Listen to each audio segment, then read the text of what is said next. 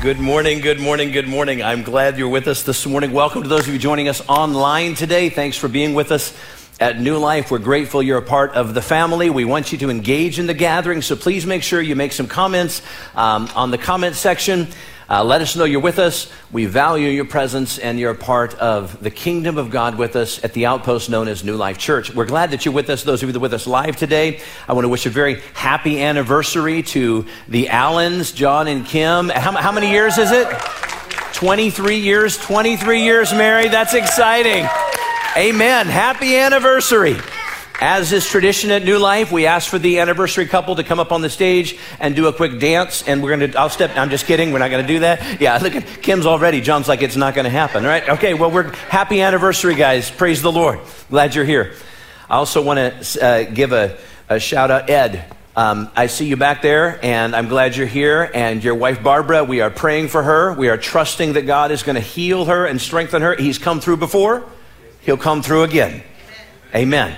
Well, stretch your hand out right now toward Ed. Would you do that, everybody? Father, in the name of Jesus, we just ask for a blessing upon Barbara. Lord, we stand in the gap for this dear saint. We ask, God, that you'd strengthen her, heal her, deliver her, encourage her. May she feel the warmth of the healing balm of Gilead being applied to her even now as we agree together, God, as any two touching one thing. Strengthen this saint of God. God, I pray that you'd love her and encourage her. And God, may a miracle take place at 10:27 a.m. on this day in time, in Jesus' name. And everybody said amen, and amen, and amen. Praise the Lord. Well, those of you that have preschool children, I want to honor you. My wife and I had the privilege, the distinct privilege of watching our two grandchildren this weekend. Kyra and Matt, our second daughter, and her husband celebrated 5 years of marriage this weekend, so we're excited for them. Yeah, that's good for them. That means we get the blessing of having their children for the weekend, which has been great. But I realized, I thought I still had it. I'm realizing that maybe I don't quite have what I thought I had. It takes a lot of energy to have little ones.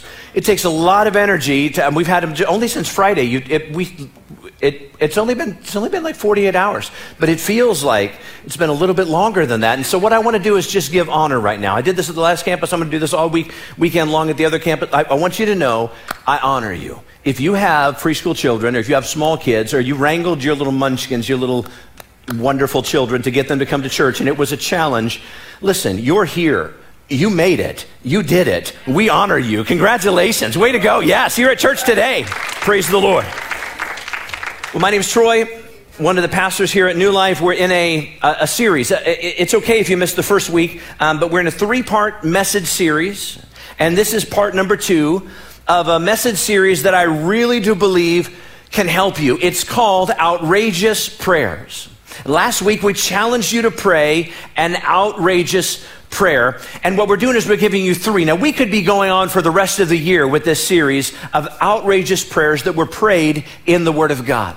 But we've decided we're just going to hone this into 3 prayers we want you to pray. And you're like, why are we doing this? Well, here's the deal. Let me map it for you briefly. We are going to spend 3 weeks on outrageous prayers, followed by a couple of very special weekends that have some themes to them that you're going to enjoy, all of which are preambles to the 15th of August. The 15th of August is when we launch the story.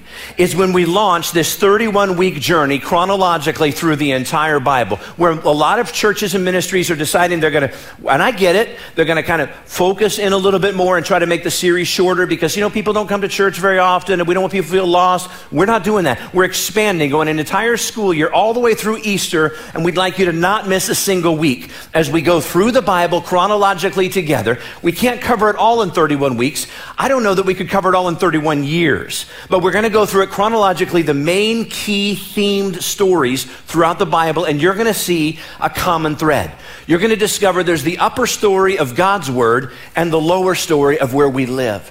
And there is a divine intersection, a beautiful collision that takes place between the two. We're going to see ourselves in the story. We want you to get excited about this and be a part of it. Pastor Trin's going to explain some other ways you can be a part of this as we go on in our gatherings together. But today is part number 2. And last week I explained to you that this series has the potential of offering you some anchor messages. And it doesn't matter if you're a teenager fixing to go into your senior year or advance in high school or continue. Listen, Caitlin, I remember you when you were knee-high to a grass, right? And I remember, so it doesn't matter. It doesn't matter where you're at. It doesn't matter how old we are, how young we are, how seasoned we are, how mature, immature we are. This is an opportunity to be an anchor message for you. And an anchor message has nothing to do about the speaker. There are many, many anchor messages in my life that I can't really remember who preached them.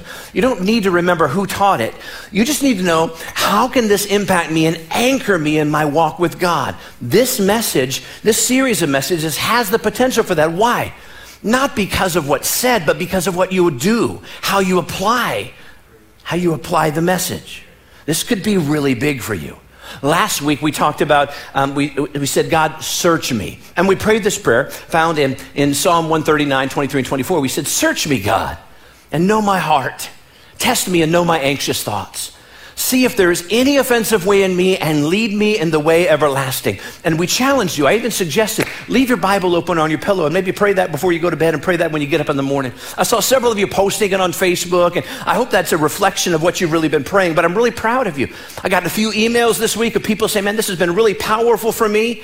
What you're doing is you're saying, God, shine a high beam halogen on my soul.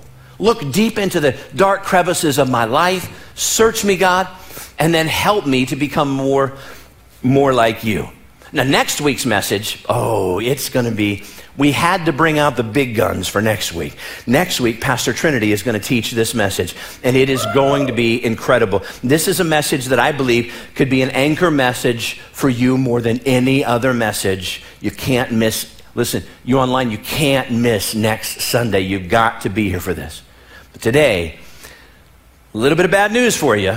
You came on a day that is the most dangerous, most difficult prayer to pray. It is absolutely, without a doubt in my mind, with no question whatsoever, divinely orchestrated of God that you're here today, because you're fixing to hear something that's going to hurt. Great. Of all days to come to church.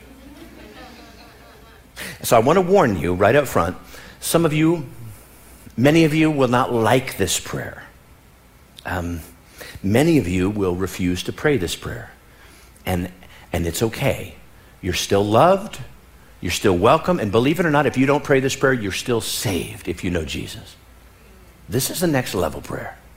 Many of you, this is not a common prayer. This is not a feel-good prayer. This is a prayer that is not consistent with the God will always make your life better type of Christianity that some people enjoy. This is a prayer, though, however, that has the potential to open up your heart to the work of God in such a way that it can forever change your life. This is not hyperbole. This is, I'm as serious as a heart attack. The prayer that I'm going to ask you to consider praying is simply this prayer. God, break me. God, break me. Now, I want you to think about it. Look at it. God, break me. This is an outrageous prayer. My first real experience that I can remember in ministry about this prayer and praying this prayer happened to me in the late 90s. And some of you are like, oh, we're going all retro. As well, the late 90s. So in the late 90s, my wife and I in 1998, we were experiencing kind of a little bit of a high. Our children were all born, thank the Lord. We were at a place in our lives as associate pastors at a decent-sized church in the Midwest in Neosho, Missouri. God was moving. We were financially better than we'd ever been in our lives before. We had security. My job was enjoyable and fun. We were actually talking to a contractor about building a house. It would have been our dream home, had a wraparound porch and the dormers and on about a half an acre of land. Oh, doesn't that sound amazing? In California, that's about $2 million, right? But there it was about $97,000. So anyway, whatever. Yeah, times change. So we were like, this is it. This is going to be great. And then we felt the stirring of the Lord. And we both agreed that it was time for us to take a new challenge, a new season in our lives. And so we found out that there was a church about 30 miles from our hometown where high school sweethearts met each other in high school and loved each other ever since. And so we were now 6 hours or so away from our hometown and never really desired to go home because there wasn't really a lot for us there, except we wanted some of our relatives to come to know Jesus. And so we talked to the district about this church that they were going to close. The church had 7 people in it, and when our family of 6 arrived, it grew to 13. So for 1 week in time, we were the fastest growing church in America. It was amazing, right? Per capita wise, percentage wise, it was amazing. We should have been on the front cover of Church Growth magazine or something. I'm not sure, but we weren't. I feel slighted. And so we got to this church, and the Lord started moving.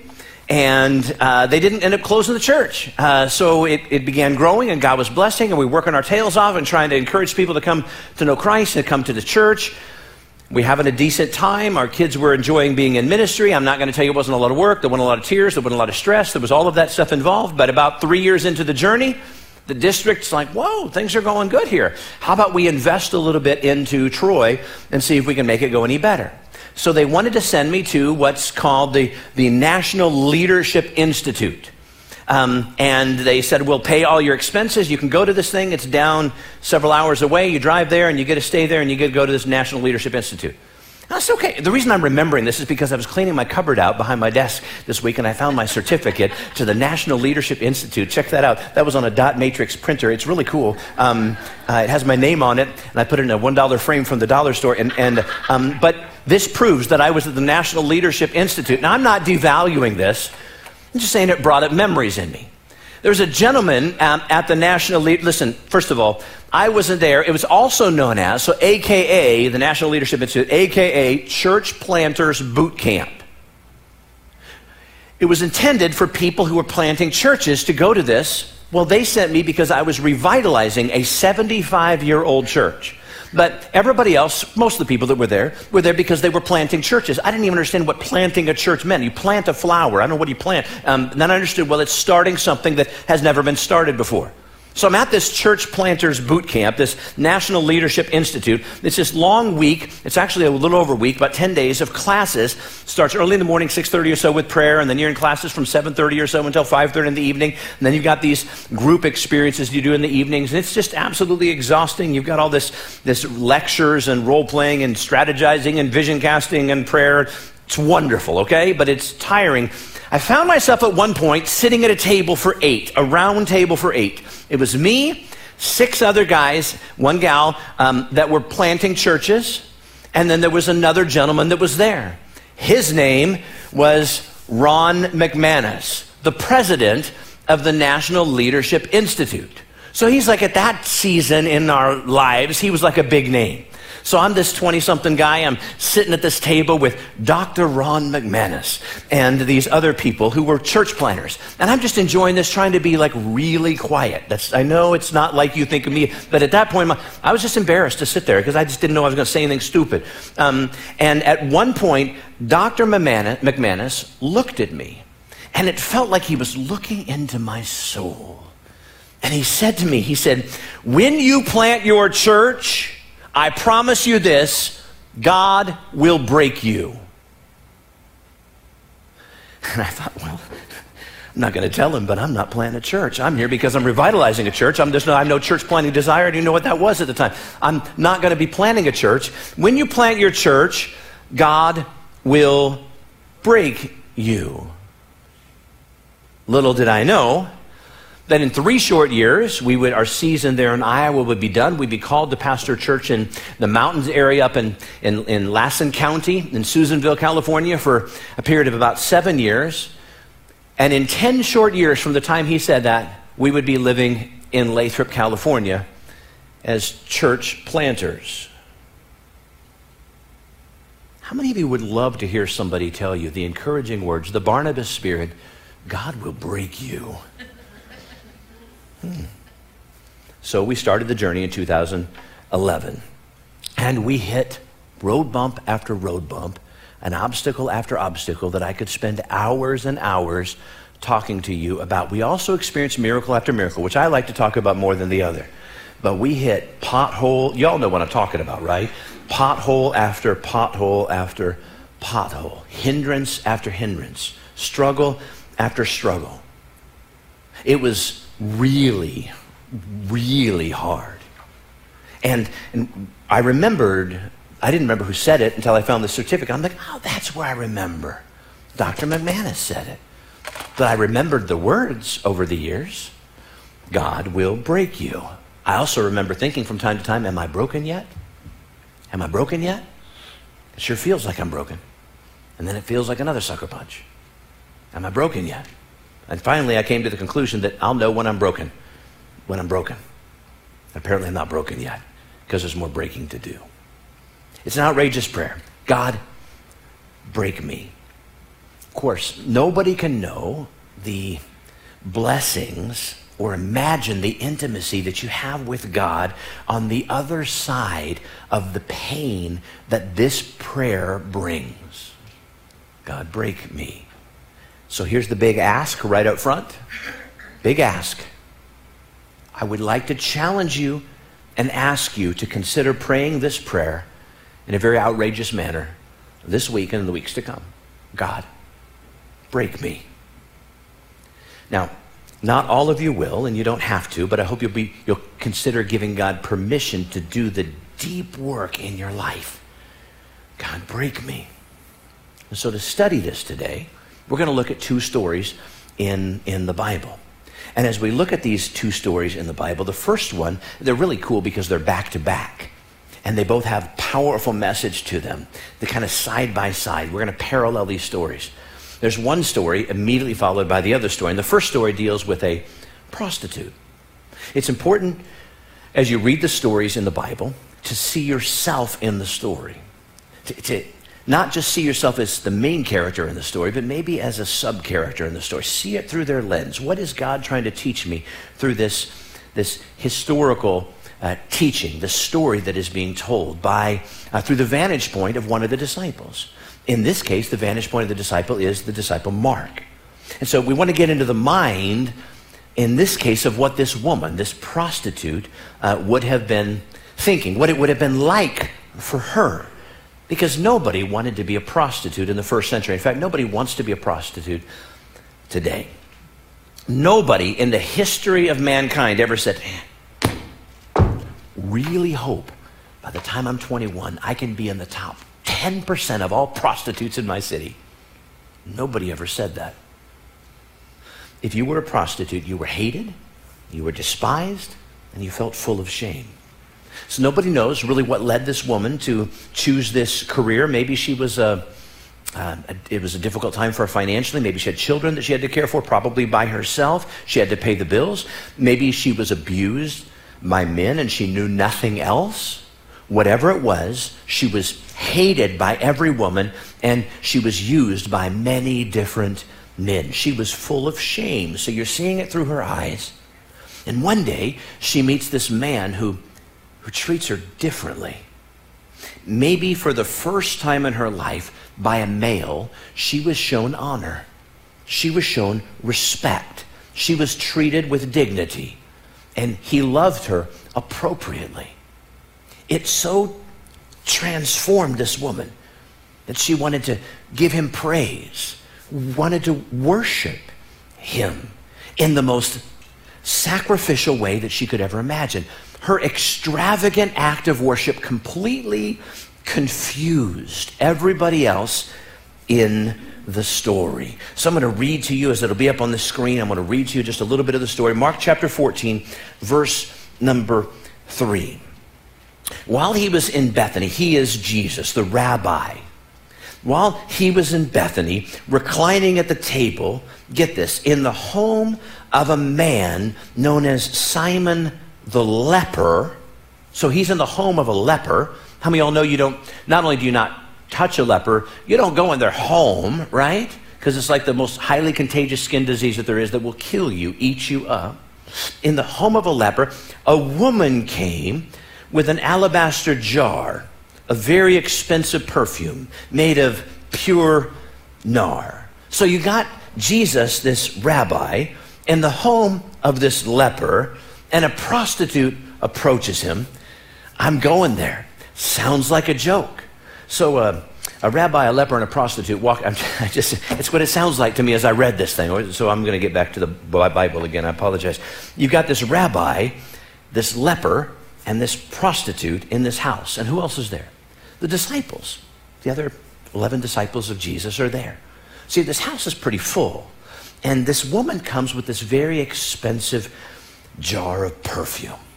Now, before we go on, let's talk about the perfume for just a second. Boy, it was fragrant. This perfume was so valuable that later on the other Gospels, we discover that it was worth about 1 year's wages. So if 1 year's wage, like today, that'd be what, $50,000, let's say? I don't know, some of you that's high, some of you that's low. That's $50,000. That's an expense. How many of y'all that's expensive? That's not just Chanel. That's like Chanel on steroids, right? That's like really expensive perfume. And we find out that she walks in at a year's worth of wages in this one jar. Why was it valuable? Probably because it was so rare, difficult to come by. Now, in that culture, as I did some research, ordinary women did not wear scents or perfumes then. It was just too expensive. And so when you walked by somebody who had a scent on, it was usually their billboard. It was their calling card. And so when you smelled the scent, it was an invitation to utilize their services. It was prostitute's calling card. And somebody walking by, somebody with perfume on, would be like, oh, I see, you're sending me a message. The message is that you are available.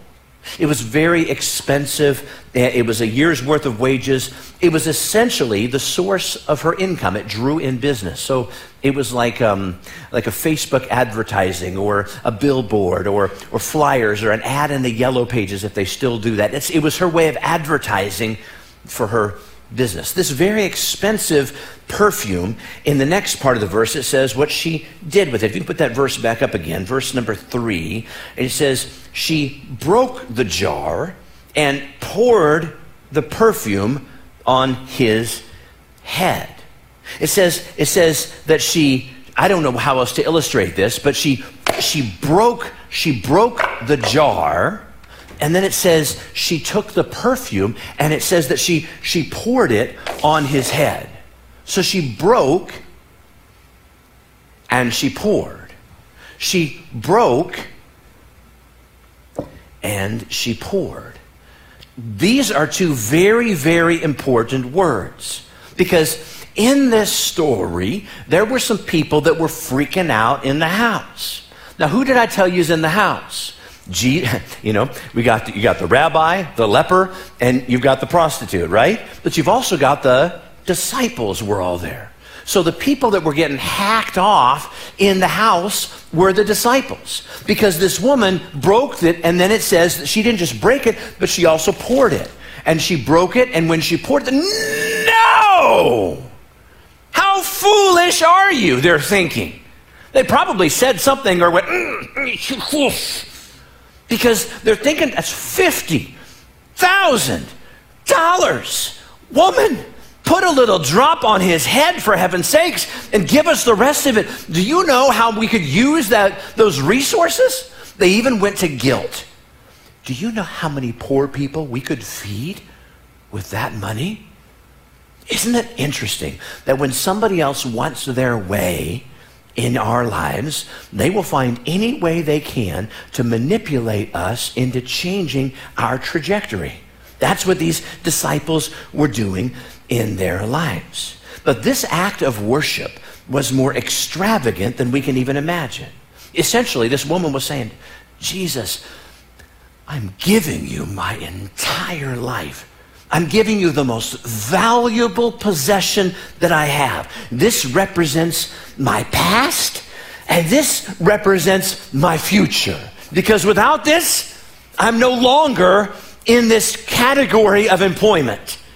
I'm going to choose a new vocation. This simple act of worship is changing my future. In other words, I'm leaving my past behind. I'm giving my future source of income, my life savings away. Jesus, You have loved, he hadn't even gone to the cross yet. Jesus, you have loved me so much that I will break open the most valuable possession that I have. It represents my livelihood. I will break it and I will pour it all out in a selfless, extravagant moment of worship. She broke and she poured. That's the first story. The second story, it's right after the first story in the same book of the Bible. In this story, Jesus is having a meal. He's having a meal with his disciples. It's just a few hours before he's going to go through the most gruesome experience of his life before he goes to the cross at Calvary. And he's having this meal with his closest friends, the same friends that were in the house of Simon the leper, that watched the woman break and pour. And he knows he's coming to the end. And this is how Mark tells the story in Mark 14, 22, 23, and 24. While they were eating, Jesus took bread. And when he had given thanks, he broke it. He gave it to his disciples saying, "Take it, this is my body." Then he took a cup. And when he had given thanks, he gave it to them. And they all drank from it. "This is my blood of the covenant, which is poured out for many," he said to them. Jesus was going to be broken and poured. My body is broken for you. My blood is poured out for you. He broke and poured. I'm giving you everything that I have. Another example of broken and poured. Jesus broke and he poured. It's a great visual in the same chapter of the same book of the Holy Bible. Two different vantage points of broken and poured. Now, each of the disciples, Matthew, Mark, Luke, and John, were with Jesus. They all wrote the same story. But you know how you can be sitting over there, Becky, and you can be sitting over there, Kim, and you see the same story but from different vantage points. So they're telling the same story from different vantage points. And some of them are picking up on words that maybe Jesus said, that others are like, well, I never really, that wasn't the emphasis that I picked up on, but it doesn't mean he didn't say it.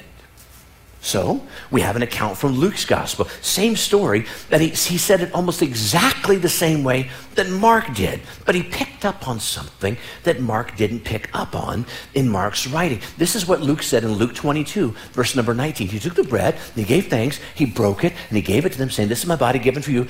Whoa. Luke says it this way, but Mark didn't put these words in there. So Luke picked up on something even deeper. Do this in remembrance of me.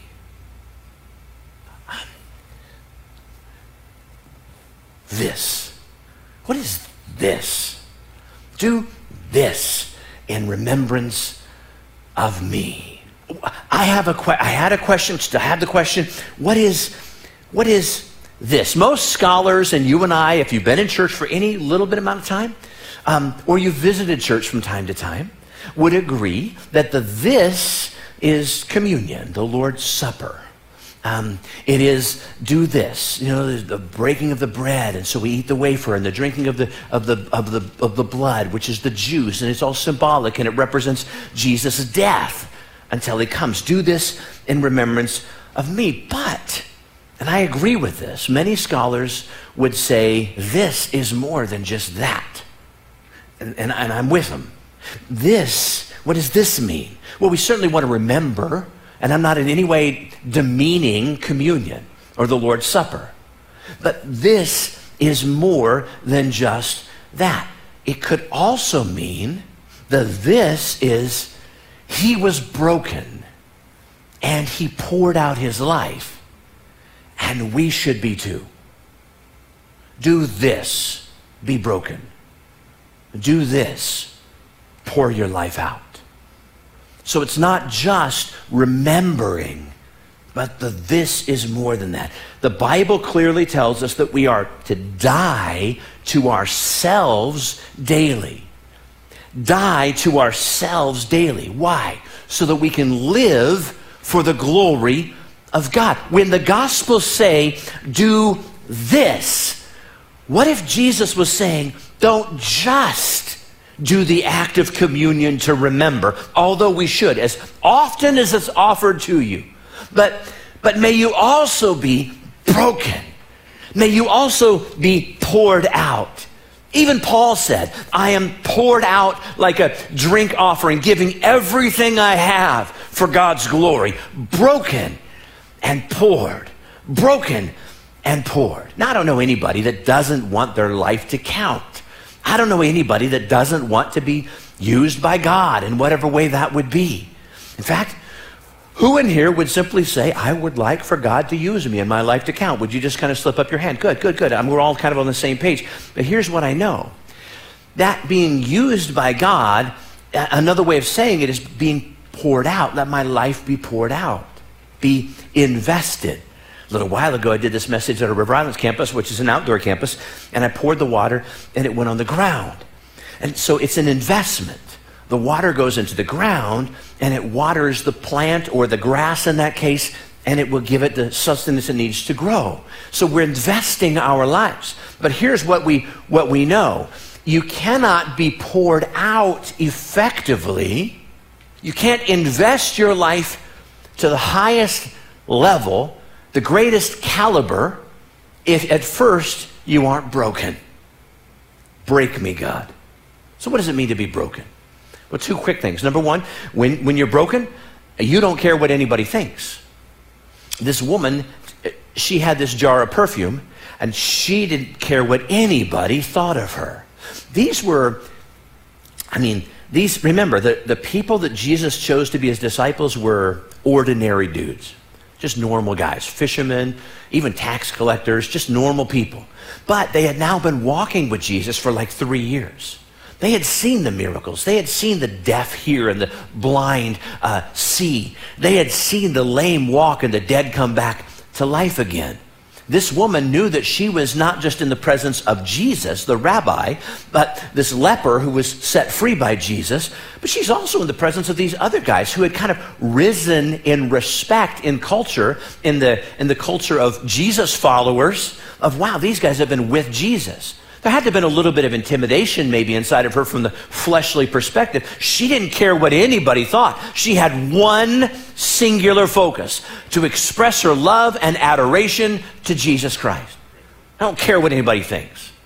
When you get to that place, it's a great place when you're broken. The second thing I would say is when you're broken, you don't want what everybody else wants. When you're broken, you don't want what everybody else wants. It didn't matter to her how ridiculous it was that she broke the jar and that she poured it all out on Jesus. It didn't matter how irresponsible it seemed to the onlookers. $50,000. She was broken, and it showed. Back in 2001, when Dr. McManus was sitting at that table with me, I had no idea about it at the time, but I believe it. I believed it since, and I stand by it with all of my heart today, this simple statement. Life's greatest blessings, or breakings, often lead to God's greatest blessings. Life's greatest breakings often lead to God's greatest blessings. I'd like to leave that up for just a minute, if you would, please, Marissa. God bless you. Thank you. At the time that Dr. McManus told me that God is going to break me, I had no idea what the significance of that was. I just wanted the attention to be off of me. When I look at the people in the Bible, Peter, wasn't he a tenacious one? Peter, it proves to be true in his life. Jesus says, you're going to deny me 3 times. Peter's like, no, I'm not. Peter denies him 3 times. On the 3rd time, he denied Jesus. And Jesus looked straight at Peter as Peter was denying him. And it says that Peter was broken. He wept bitterly. The brokenness had to come before the poured out. Peter was the one that was used by God on the day of Pentecost. And he stood up courageously and boldly, did not deny God at this point. stood up and told them about the power of Jesus Christ, the risen Savior that we have the opportunity to know him and walk with him in newness of life. And 3,000 people were birthed into the family of God that day. Those whom God uses the greatest are often those who have been broken the deepest. Yeah, that means you. And that means me. David understood it. This is what he said in Psalm 51:17. Oh, my sacrifice, O God, is a broken spirit, a broken and contrite heart. God, you will not despise. There's something about this prayer. God, break me. It could change. It could change you. It could change me. It could change our future. Here's what I believe. A, you can either wait until life breaks you and you look up in desperation and you surrender and you cry out, God, help me, which is okay. It's okay to be there. We've all been there. I'm probably going to be there again. But if you have a choice, choose B. B is you can preemptively pray the very difficult prayer, God, break me. And when he breaks you of your sin and your will and your stubbornness and your selfish ambition and your pride and your lust of the flesh or your fill in the blank, then you will be filled with his presence of the Spirit of God, and it will endue you with power so that you can be poured out. There's somebody here today or watching online. You don't want to be broken. In fact, you'd rather be anywhere right now than in this room. Because you don't want to hear the message about break me, God. And I'm just going to remind you, as I said at the beginning, it's okay. You can still be a follower of Jesus if you don't pray this prayer. But I will tell you this. Either you pray, God, break me, or life will have a way of breaking you. But there's some of you that I think could preach this message better than I can. Because right now, today, you're in the center of it. Seems to you like life is falling apart. It's crumbling around you. What I would say if you were in my office and we were talking, looking eyeball to eyeball, and you're like, I feel like my life is just falling apart. I feel like I'm just struggling at this point. All right. We're just gonna take just a moment. Those of you that are watching online, we have kind of a medical thing happening. Let's keep the cameras focused up here, please. We're just gonna pray right now. Would you pray with me? God, we pray right now for Danny. We ask that you touch this young woman. We ask, God, that you'd help her. Father, we pray that you would strengthen her. God, we pray that you'd just take the seizure away right now in Jesus' name. We ask, God, that you'd minister to her by your grace and by your power. Peace, be still. Peace, be still. Breathe. Just breathe. In Jesus' name. Just breathe.